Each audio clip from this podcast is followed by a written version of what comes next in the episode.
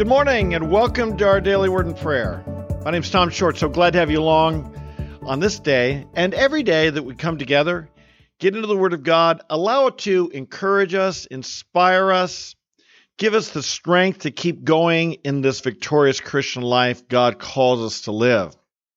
As you, many of you do know, it's been kind of a week I've been processing. This is a month I've been processing some personal things as a couple close friends of mine passed into glory, graduated to the next level, shall we say, graduated to their eternal reward, went on. They finished their course and and uh, went on to their reward.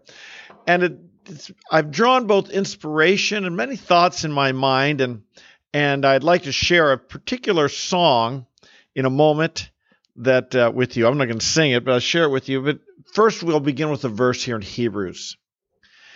Hebrews, it talks about, therefore, since we have so great a cloud of witnesses surrounding us. What's this referring to?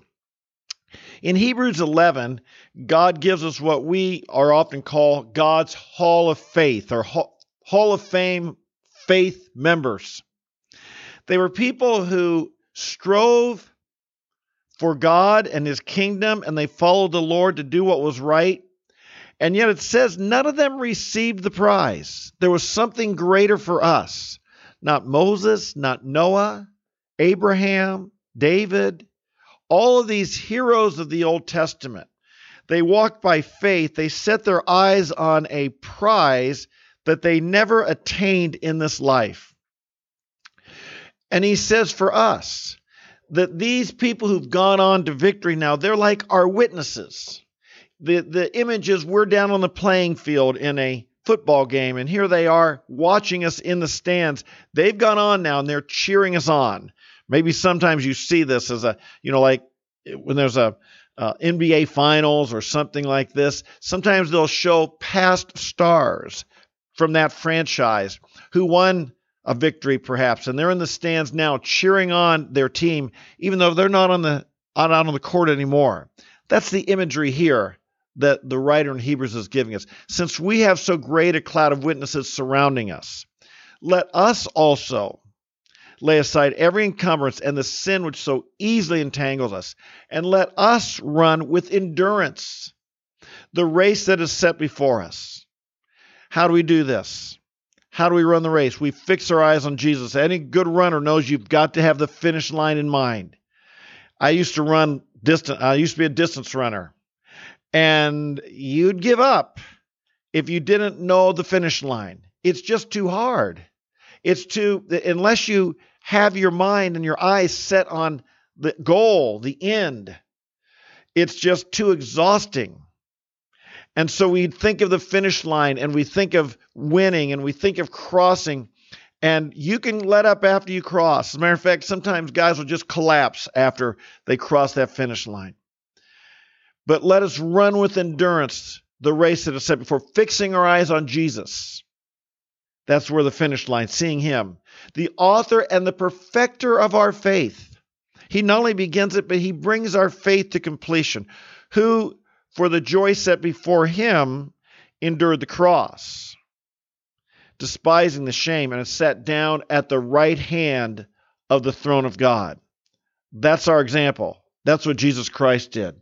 Continuing on, for consider him who has endured such hostility by sinners against himself, so that you may not grow weary and lose heart. You've not yet resisted to the point of shedding blood in your striving against sin.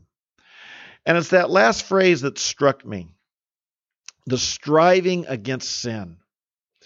And that God calls us and wants us to have perseverance in this struggle this striving against sin. I think what struck me is wondering will we ever win? Will we ever win?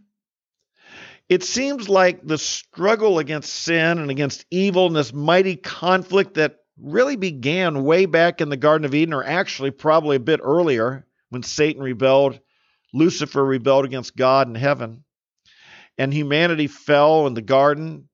And since then, it's like evil. It's like a whack a mole, if you know what I mean. You, you, hit one down and another pops its head up, and you keep hitting them down and hitting them down.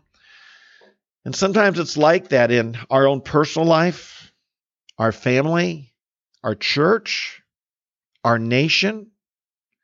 It's like you solve one problem and, and you think you you think you can rest now, and lo and behold, up springs another one.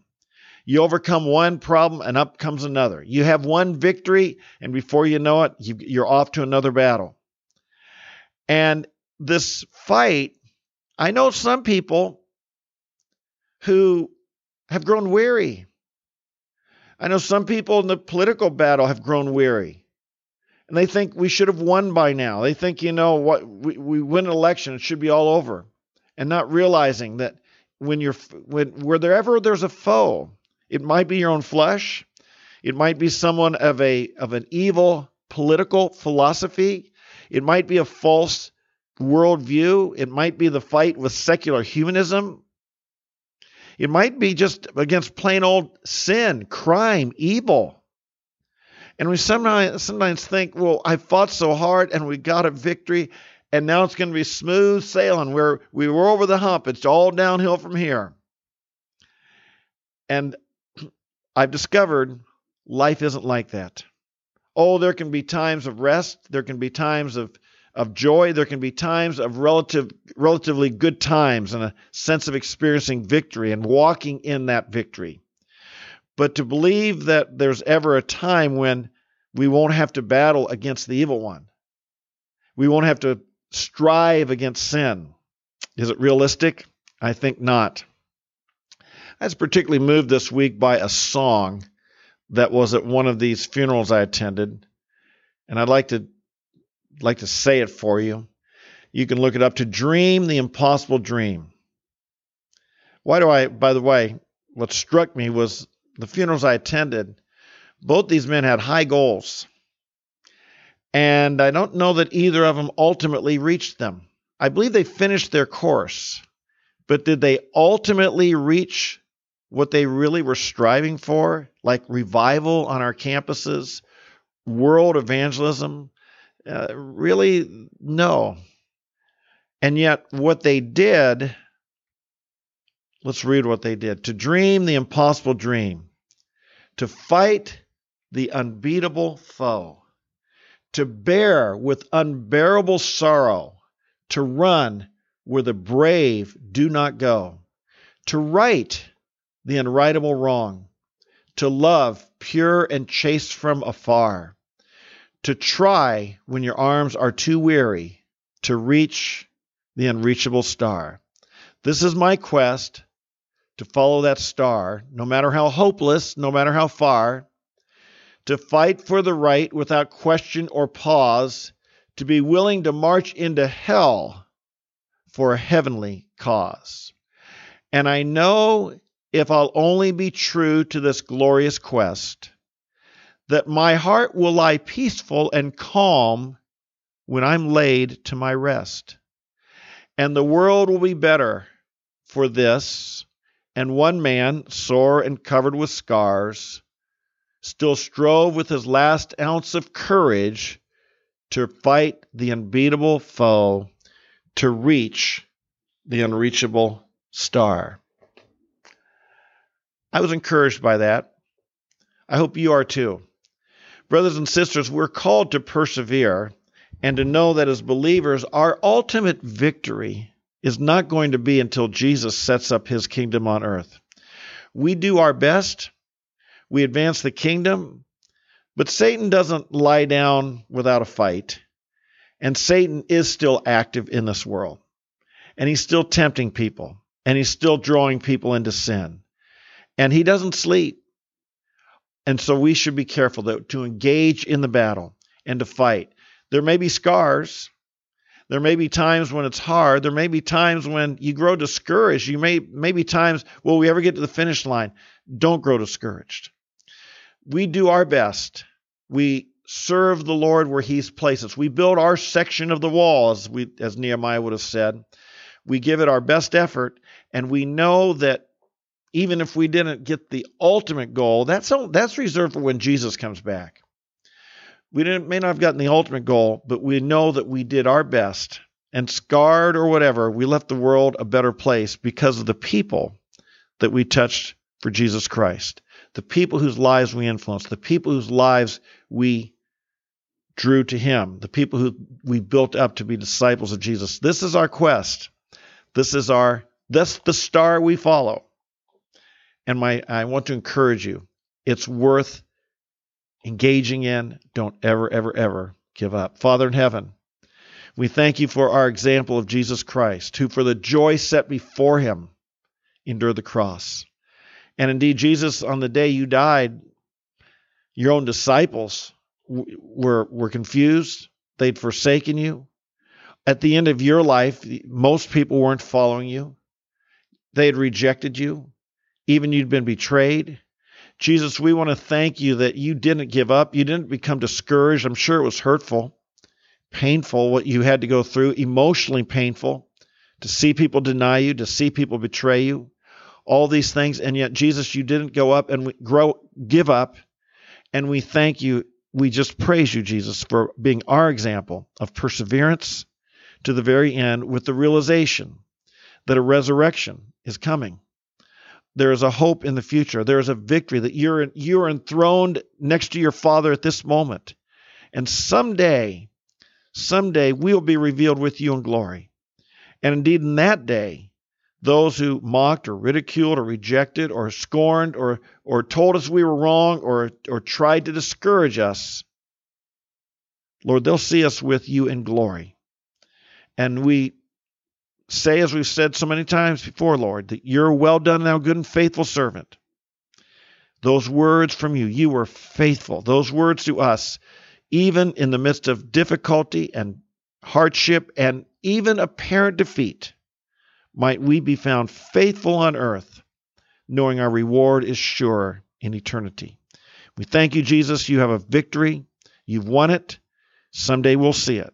And we bless you for that. Might this day, Lord, I pray for every one of us on this live stream, everyone who listens to the podcast later.